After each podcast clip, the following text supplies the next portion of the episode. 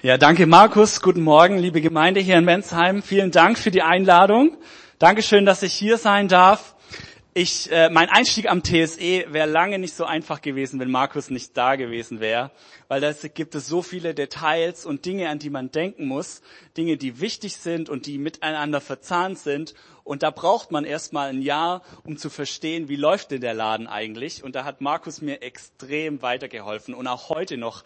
Immer montags und donnerstags wenn mein Telefon klingelt bei ihm, dann weiß er schon, jetzt kommt bestimmt eine Frage zur Studienplanung oder zum Stundenplan oder zu den Noten. Und Markus hilft mir immer weiter. Das ist ein Riesensegen. Ja, vielleicht ganz kurz zu mir. Äh, ich heiße Benny. Ich bin vier, äh, wie alt bin ich? Ich weiß es gar nicht mehr. Jahrgang 85 bin ich. genau. Ähm, ich habe äh, zwei Kinder, bin verheiratet. Die sind heute leider nicht da aber sie lassen euch sehr herzlich grüßen, grüßen und ähm, ja, vielleicht bei der nächsten Gelegenheit bringen wir sie dann mit und dann lernt ihr sie auch mal kennen. Ja, ähm, ich nehme euch ganz kurz mit in eine Geschichte, die mir gestern passiert ist.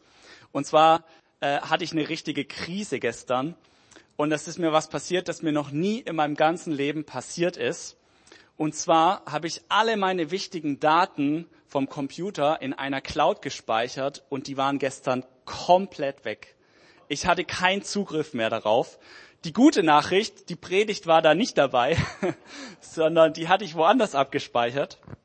Aber die schlechte Nachricht, da waren auch Sachen dabei, die richtig äh, wertvoll und wichtig waren. Und ganz ehrlich, ich, ich hatte gestern auch keine Zeit mehr, mich großartig damit zu beschäftigen, wie ich die Daten wiederholen kann. Ähm, und ich habe auch noch keine Lösung. Wahrscheinlich muss ich mich irgendwie mit dem Support äh, in Verbindung setzen und irgendwie versuchen, diese Daten zu retten, weil sonst ähm, weiß ich nicht, was dann weiter geschieht oder wer diese Daten hat oder wie auch immer. Das, das richtig Tragische war, ich habe meinen Ordner aufgemacht im Computer und ich habe die Dateien gesehen. Also ich sah den Titel, ich sah auch die äh, Vorschaubilder von den Fotos, das war alles da. Nur wenn ich draufgeklickt habe, hieß es immer, die Verbindung zum Server konnte nicht hergestellt werden. Und ähm, so 10, 20 Dateien, die waren noch äh, gespeichert, aber alle anderen waren weg. Und ähm, ja, es war richtig äh, eine richtige Krise. Und die Geschichte, die, zu der ich heute kommen möchte, sie, sie äh, schlägt in die gleiche Kerbe. Wir kennen die Geschichte unter dem Namen der verlorene Sohn, ähm, nachzulesen im Kapitel 15. Und ich, ähm, äh, der, der, die Überschrift, die ist ja sehr klassisch, sage ich mal. Und ich möchte der, dieser Geschichte heute einen neuen Namen geben, nämlich so nah und doch so fern. Genauso wie ich diese Dateien sehen konnte, also sie waren sichtbar, aber sie waren nicht greifbar, genauso geht es heute in dieser Geschichte um den verlorenen Sohn. Um, um eine, eine Situation, in der eine Verbindung abgebrochen ist, in der etwas sichtbar, aber nicht greifbar war. Und ich möchte euch die Geschichte etwas näher bringen in eigenen Worten, möchte auch schon mal so ein bisschen äh, rein interpretieren, was die Geschichte mit mir gemacht hat. Und ich bete, dass, dass Gott euch auch an unterschiedlichen Punkten in der Geschichte abholt und zu euch spricht und einfach euch äh, begegnet in unterschiedlichen Bereichen dieser Geschichte. Also Jesus erzählt diese Geschichte von einem wohlhabenden Vater, der zwei Söhne hat, einen älteren und einen jüngeren. Und die beiden, die waren sowas von unterschiedlich wie Tag und Nacht. Der ältere Sohn, ähm, er, er war ein zuverlässiger, ein treuer, ein fleißiger junger Mann, der für das Unternehmen, für die Ländereien, das Hab und Gut seines Vaters mit zuständig war. Er hat sich damit identifiziert. Ihm war das wichtig. Er war der, der zweite Mann neben dem Vater und er war ja, ein Vorzeigesohn kann man sagen. Heute würde man vielleicht an so ein klassisches mittelständisches Unternehmen denken, so Schmidt und Söhne oder A. Lange und Söhne, der Uhrenhersteller. Ähm, ja, wo einfach ein, ein, ein, ein Familienbetrieb aufgebaut wurde und der Sohn, der war schon zur Nachfolge äh, prädestiniert und er hat die Sache richtig gut gemacht. Und dann gab es den jüngeren Sohn, den kleinen Bruder. Ich weiß nicht, wer von euch Geschwister hat, aber kleine Brüder haben Vorteile und Nachteile. Der Vorteil ist, kleine Brüder bekommen meist deutlich mehr und sind meistens privilegierter im Vergleich zu dem ältesten. Ja, also ich bin der Jüngste in unserer Familie. Ich habe zwei ältere Brüder und ich durfte deutlich mehr machen als mein ältester Bruder. Und das hat er mich aber wiederum spüren lassen. Also äh, da war dann auch wieder ein, ein Ausgleich da. Aber äh, ja, kleine Brüder, die haben einfach äh, ja Privilegien, die die Älteren nicht haben. Und das führt dazu, dass die älteren Brüder meistens äh, eine starke Abneigung gegen entweder gegen die Eltern oder gegen den jüngeren Bruder, Bruder entwickeln. Also sein Beruf war vom jüngeren Bruder Sohn er war so derjenige, ja, Kreditkarte immer gedeckt, Hauptsache ich habe Geld.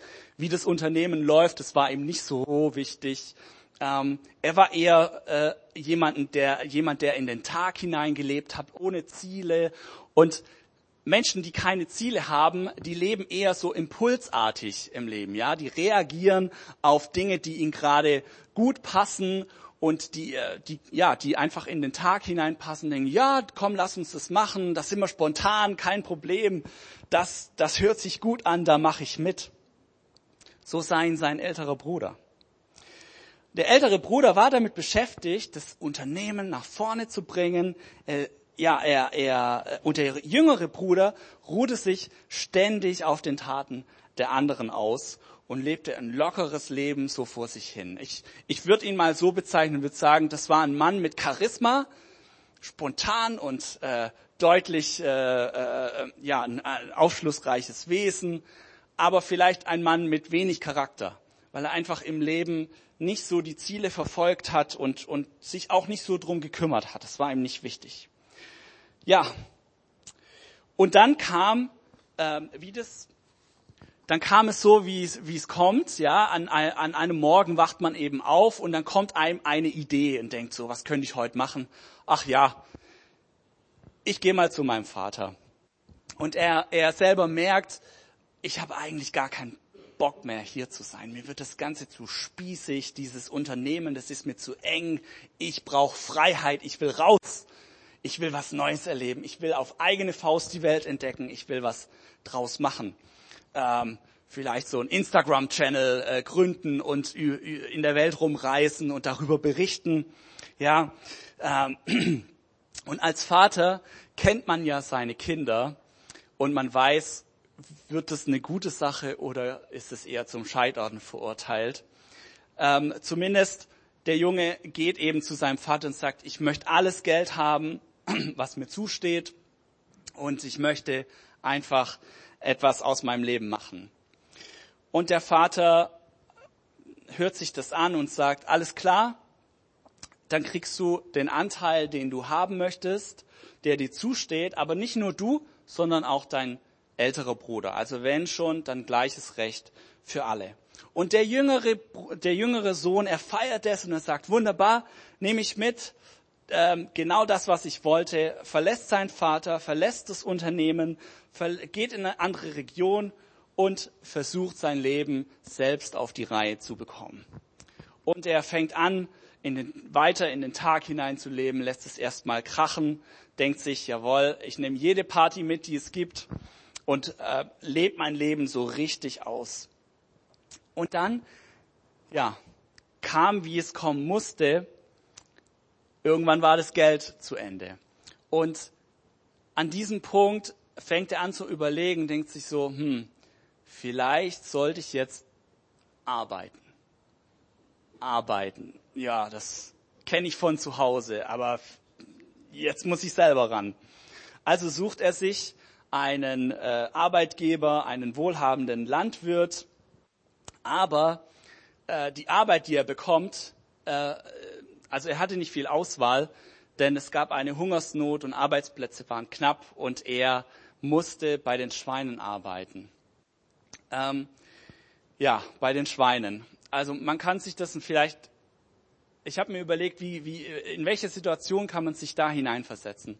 Äh, es gibt zum Beispiel Geschichten von Müttern, die versuchen, für ihre Kinder, für ihre Familie Essen auf den Tisch zu bekommen, indem sie auf den Strich gehen.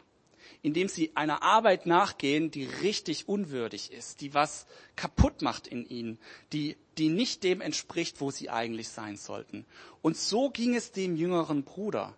Er musste eine Arbeit verrichten, die aus Sicht der damaligen Gesellschaft so richtig abstoßend und unwürdig war. Und er kommt an diesen Punkt und er denkt, nee, das ist nicht der Ort, wo ich sein sollte. Das ist nicht, wo ich hingehöre. Und er überlegt und überlegt und kommt schließlich zu dem Schluss und sagt, ich muss nach Hause, zurück zu meinem Vater. Da geht's mir hundertmal besser wie das, was ich jetzt hier mache.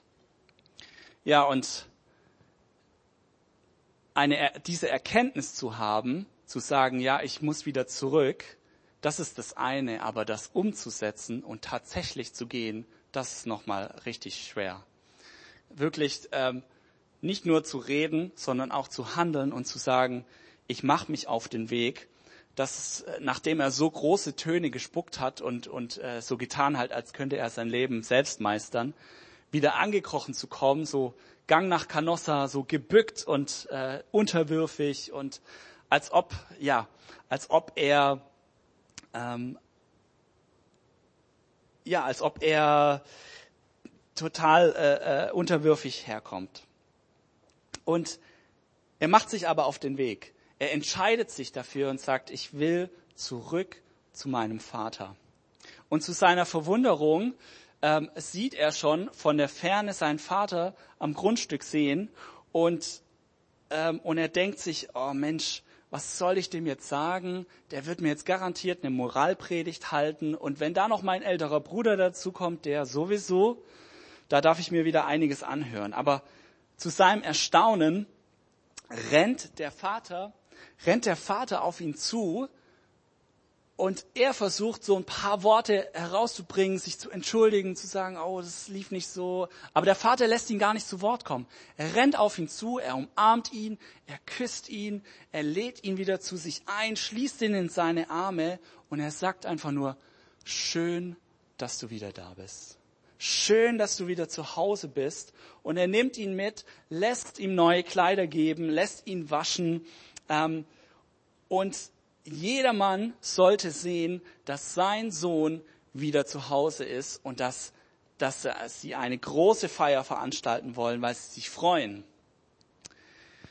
Das haben sie auch gemacht. Sie haben eine richtig große Party geschmissen und dann passiert natürlich das, was passiert.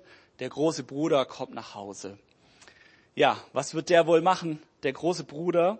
Er kommt und hört, dass da eine Feier im Gange ist und äh, er ruft einen Angestellten und fragt, was ist denn da los? Warum wird hier gefeiert? Und er sagt, ja, der Angestellte sagt, ja, hast du es nicht mitbekommen?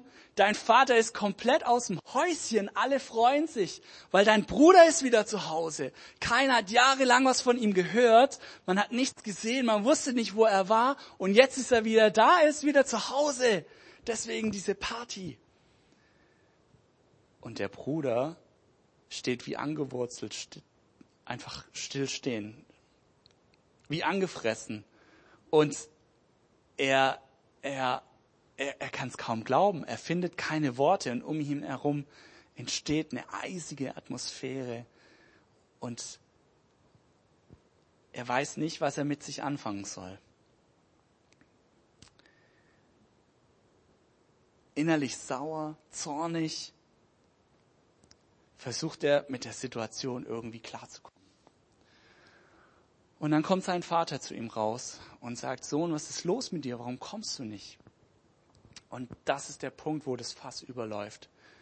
Und er regt sich auf und schnauzt den Vater und sagt, ich hab die Schnauze voll von dir. Ich buckel mich hier krumm und dumm und dämlich, mach alles für dich, damit es hier läuft. Und du, du machst hier eine Feier und 0, diese 0,0 von kleiner Bruder kommt nach Hause und du veranstaltest hier eine Party, wie wir sie noch nie hatten. Sag mal, geht's noch? Geht's noch? Und der Vater schaut ihn einfach nur ruhig an und er sagte, mein Sohn, alles, was mir gehört, das gehört doch auch dir. Und dein kleiner Bruder, der war wie tot. Mehr als alles andere. Müssen wir uns da nicht freuen? Müssen wir uns nicht freuen, dass er wieder zurück ist? Und dieser Satz, der hat, der hat so eine Power. Alles, was mir gehört, das ist auch deins. Ein Kind, das so etwas von seinem Vater zugesprochen bekommt, bekommt einen Wert vermittelt, eine, etwas, womit er sich identifizieren kann. Dass es eben nicht um die Arbeit geht, nicht um die Aufgaben geht, dass es schlussendlich gar nicht wichtig ist, ob es ihnen gut geht oder nicht, sondern dass er Teil der Familie sein darf. Dass er jemand sein darf, der geliebt ist, der gewertschätzt ist, dem es gut geht. Dem, dem älteren Sohn war es wichtig, dass das Unternehmen läuft. Aber sein Vater sagt ihm, du bist doch viel mehr als so ein Unternehmer. Du bist doch viel mehr als eine Arbeitskraft. Du bist doch viel mehr als einfach nur ein Angestellter bei mir. Du bist mein Sohn. Und du, da, du hast alles, was du brauchst. Und ich habe mich gefragt, war es das schon an der Stelle? Oder was geht da in dem, was geht da in dem Sohn vor? Ich glaube, das Problem des großen Bruders, was er hatte, ist, dass er, er war zwar im Haus des Vaters, er lebte im Haus des Vaters, aber er lebte nicht am Herzen des Vaters. Da muss über die Jahre irgendwas in ihm gestorben sein. Da war, da war mal eine Verbindung da, eine Herzensverbindung zwischen ihm und dem Vater, aber über die Jahre muss irgendwas passiert sein, dass diese Verbindung nicht mehr da war. Und der ältere Bruder hatte angefangen, das zu kompensieren, indem er viel leistet, indem er ja, diese kaputte Verbindung wieder versucht herzustellen, indem er viel macht und indem er Verantwortung übernimmt und fleißig ist und treu ist. Aber das war dem Vater gar nicht wichtig. Die innerliche Verbindung, auf die kam es ihm an. Und der Vater war da, aber der Sohn hatte sich innerlich entfernt, obwohl er im gleichen Haus wohnte. Ich weiß nicht, ich bin jetzt seit ähm, 2013 verheiratet und in meinem persönlichen Umfeld habe ich viele Paare und Freunde kennengelernt, wo die Ehe kaputt gegangen ist. Und was man immer gehört hat, war, wir haben uns auseinandergelebt. Das ist so ein, so ein, so ein bisschen Oberbegriff, aber dahinter steht eigentlich, zwischen uns gab es keine emotionale Verbindung mehr. Jeder hat nur noch gemacht, was er wollte. Es hat sich angefühlt, als ob wir in der WG leben. Alle unter einem Dach, aber nicht wirklich zusammen. So muss es zwischen dem Vater und dem Sohn gewesen sein. Unter einem Dach, aber nicht wirklich miteinander verbunden. Der Unterschied an diesem Punkt zwischen dem jüngeren Sohn und dem älteren Sohn ist eigentlich nur eine Sache. Der jüngere Sohn war, kam zu der Erkenntnis und an den Punkt zu sagen, ich will zurück zu meinem Vater. Der ältere Sohn wollte sich das verdienen, wollte sich das erarbeiten, wollte diese Verbindung erarbeiten, anstatt zu sagen, Papa, ich will auch zurück zu dir. Ich glaube, dass diese Haltung, die der ältere Bruder hat, daher rührt, dass er ein ganz, ganz großes Defizit in seinem Herzen hat. Ein Loch, das er versucht hat zu füllen an Emotionalität und das aber nicht zustande gekommen ist. Ein Grundbedürfnis des großen Bruders. Und dieses Grundbedürfnis eigentlich eine Frage oder mehrere Fragen beinhaltet, nämlich, Papa, zähle ich eigentlich irgendwas bei dir? Bedeute ich dir irgendwas? Bist, bin ich dir wichtig? Bin ich wertvoll? Aber mit dieser Frage ist er eben nicht zu seinem Vater gekommen, sondern er hat versucht, das zu kompensieren. Durch die Aufgaben, durch die Tugenden, durch, durch etwas, was er nach außen hin herstellen wollte. Ich glaube, wäre er öfter zu seinem Vater gegangen und hätte einfach ihn gebeten und gefragt, hey, ist es gut, was ich mache? Bedeute ich dir was? Dann wäre die Sache wahrscheinlich ganz anders verlaufen und die Reaktion über die Rückkehr seines Bruders wäre eine andere gewesen. Ich arbeite ja im TSE und vielleicht geht es euch hier auch in der Gemeinde manchmal so, aber bei uns im TSE, das sind ganz viele Theologiestudenten, es wird viel geforscht in der Bibel, es wird viel gebetet, es gibt viele Lobpreiszeiten, da ist geistliches Leben da. Und trotzdem steht man immer in der Gefahr, wie in so einer WG zu bleiben. Dass trotzdem um dich rum in der Form alles da sein kann, aber innerlich bist du nicht verbunden mit dem Herzen Gottes. Innerlich bist du distanziert und äh, man kommt schnell in diese Mühle rein, wo man viele Aufgaben hat, viel bewältigen muss und, und dann kann man das so überschreiben, sagen, ja, das ist ja für das Reich Gottes, was wir tun und äh, wenn ich Studienbescheinigungen erstelle, das, das nützt dann dem Studenten und dann hat er eine gute Ausbildung und dann schließt er als Pastor ab und, und, und. Und trotzdem, und, und ich sage das, weil es auch bei mir immer wieder eine Gefahr ist, trotzdem kann man den Blick fürs Wesentliche verlieren. Wenn es nur noch eine Form ist, dann führt es zu einer Religiosität, dann führt es zu etwas, was ich versuche zu kompensieren, aber eigentlich brauche ich den Zuspruch von Gott selbst immer wieder in meinem Herzen, wo er sagt, Benny, du bist wertvoll. Alles, was ich habe, das gehört auch dir. Und das ist auch, was der Vater zu ihm sagt. Er durchschaut den älteren Sohn, er durchschaut dieses Defizit, das er eigentlich in sich trägt. Und er sagt zu ihm, alles, was mir gehört, gehört auch dir.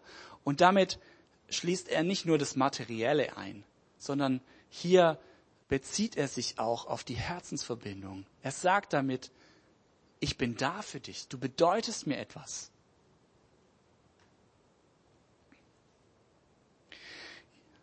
Ich glaube, weil das Defizit bei ihm nicht gefüllt war, bei dem älteren Bruder, entsteht diese Selbstgerechtigkeit. Dieses, dieses, ja, der, der kleine Bruder, der hat doch gar nichts getan. Der ist doch eigentlich nichts wert, weil der hat doch nichts geleistet. Der, der hat gegen alle Regeln verstoßen. Der führt sich auf, wie man sich eigentlich nicht aufführen sollte.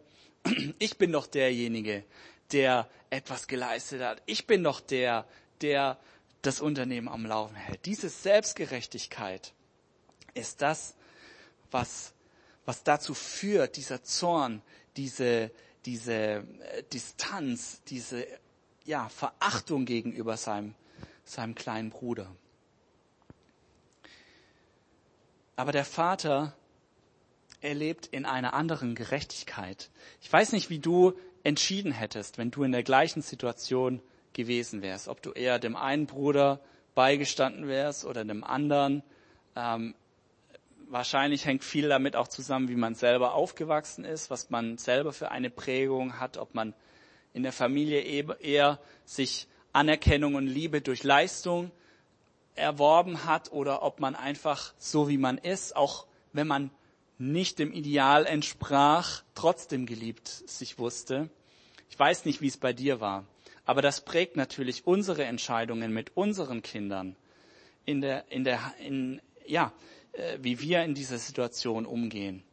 Und ich weiß nicht, was du, was du gemacht hast, wie deine Gerechtigkeit ausgesehen hätte, aber der Vater, ähm, er zeigt uns hier, dass er ein Vater ist, der liebt, der anerkennt, ein Vater, der zweite Chancen gibt, auch wenn es mal nicht gut läuft im Leben. Auch wenn man sich, ja, gegen den Vater wendet, wenn man keinen Bock hat auf Gott, wenn man sich querstellt.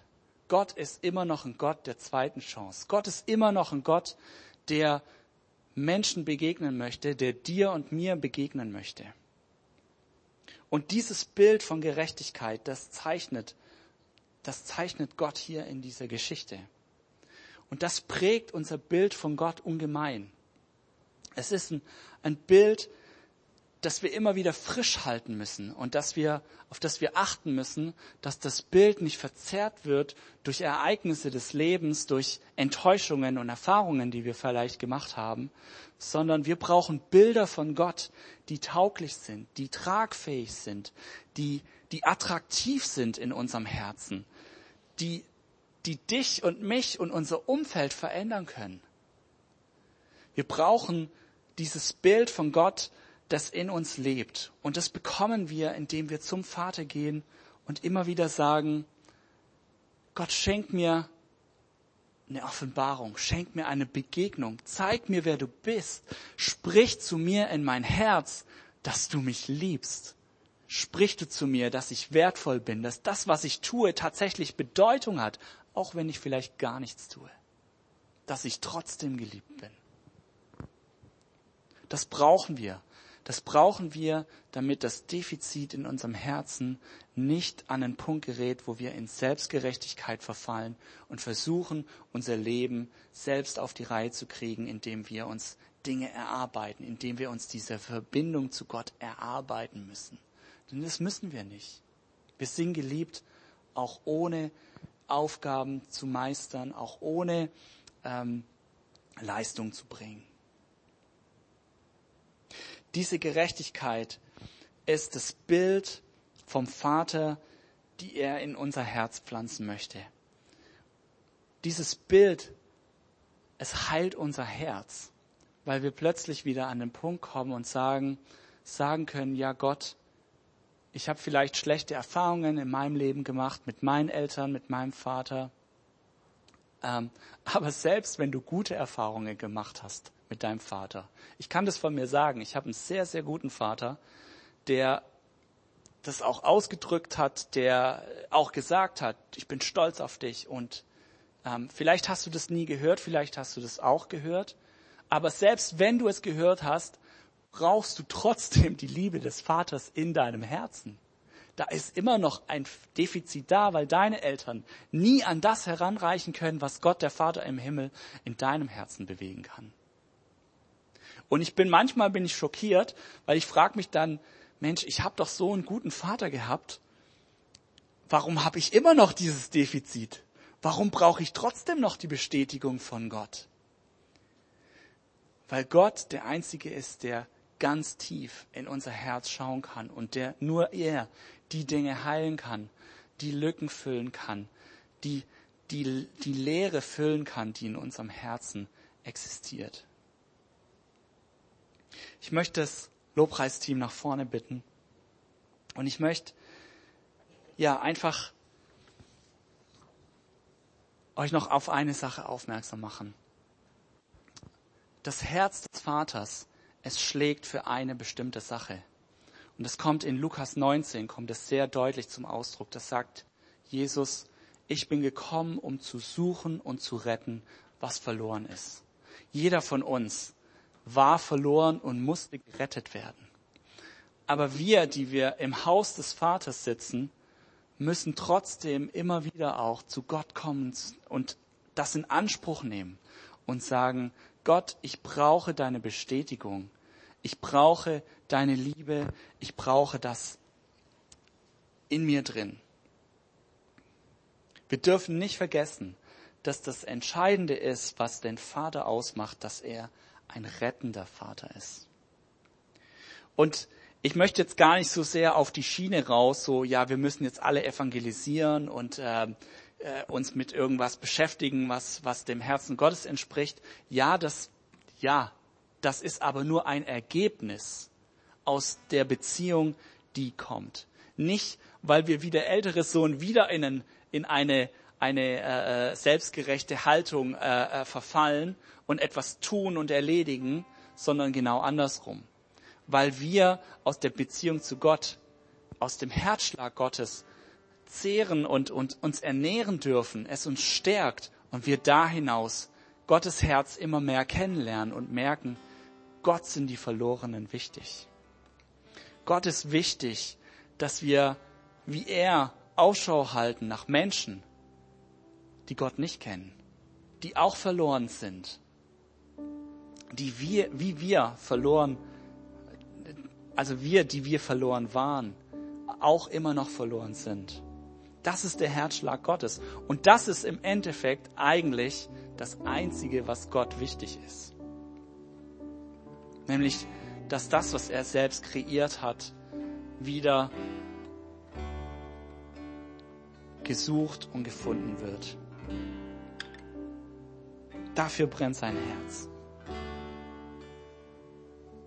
Zu suchen und zu retten, was verloren ist.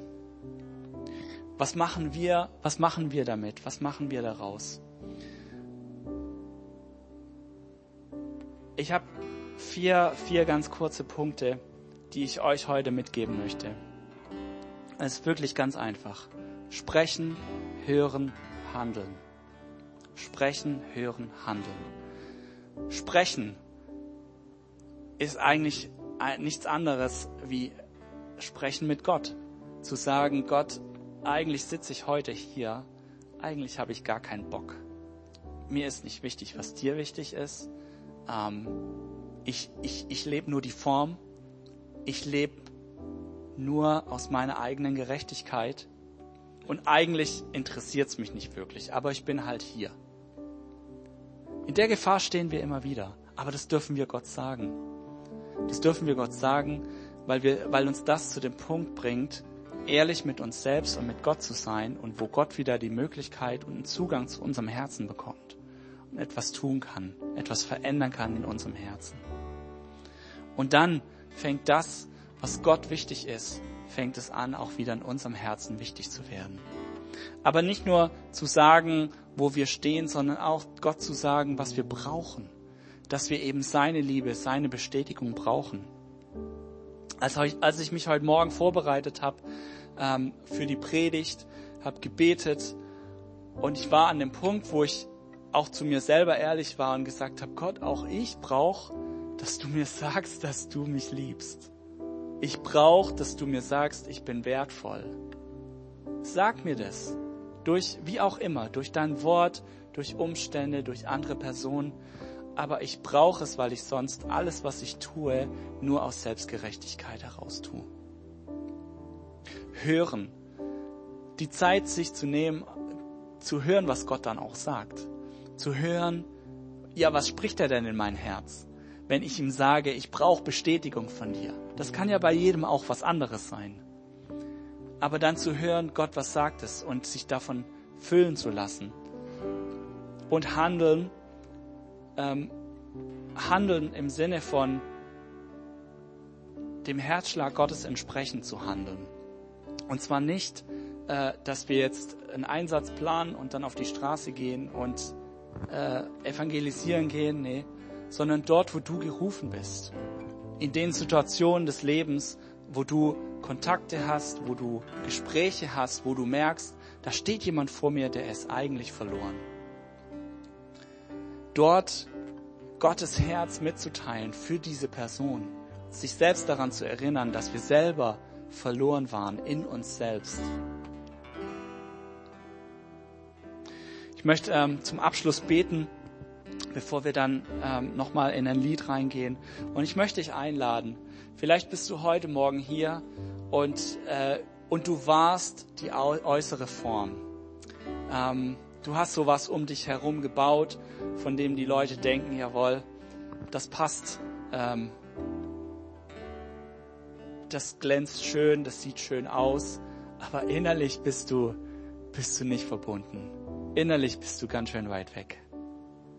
Und ich möchte für dich beten heute Morgen. Ich möchte einfach dich einladen, dass wir einfach alle unsere Augen geschlossen halten und dass vielleicht, wenn du, wenn du heute Morgen hier bist in so einer Situation, einfach für dich, es muss nicht, du musst jetzt nicht aufstehen und ganz weit deine Hände aufmachen, aber einfach für dich, vielleicht hältst du einfach deine Hand auf, an deinen Körper, hältst sie offen hin und sagst, Gott, ja, genau, ich bin gemeint. Möchte ich jetzt für dich beten. Herr Jesus, ich danke dir, dass du in deinem Wesen ein Gott bist, der uns liebt, der uns rettet und der uns immer wieder abholt, wo wir stehen und der uns immer wieder neue Chancen gibt, Herr. Und ich bete jetzt für jeden Einzelnen, der heute Morgen hier ist und der sagt, ich möchte zurück zu dir. Ich möchte erleben, wie du zu mir sprichst. Ich möchte Bestätigung in meinem tiefsten Inneren erfahren durch dich.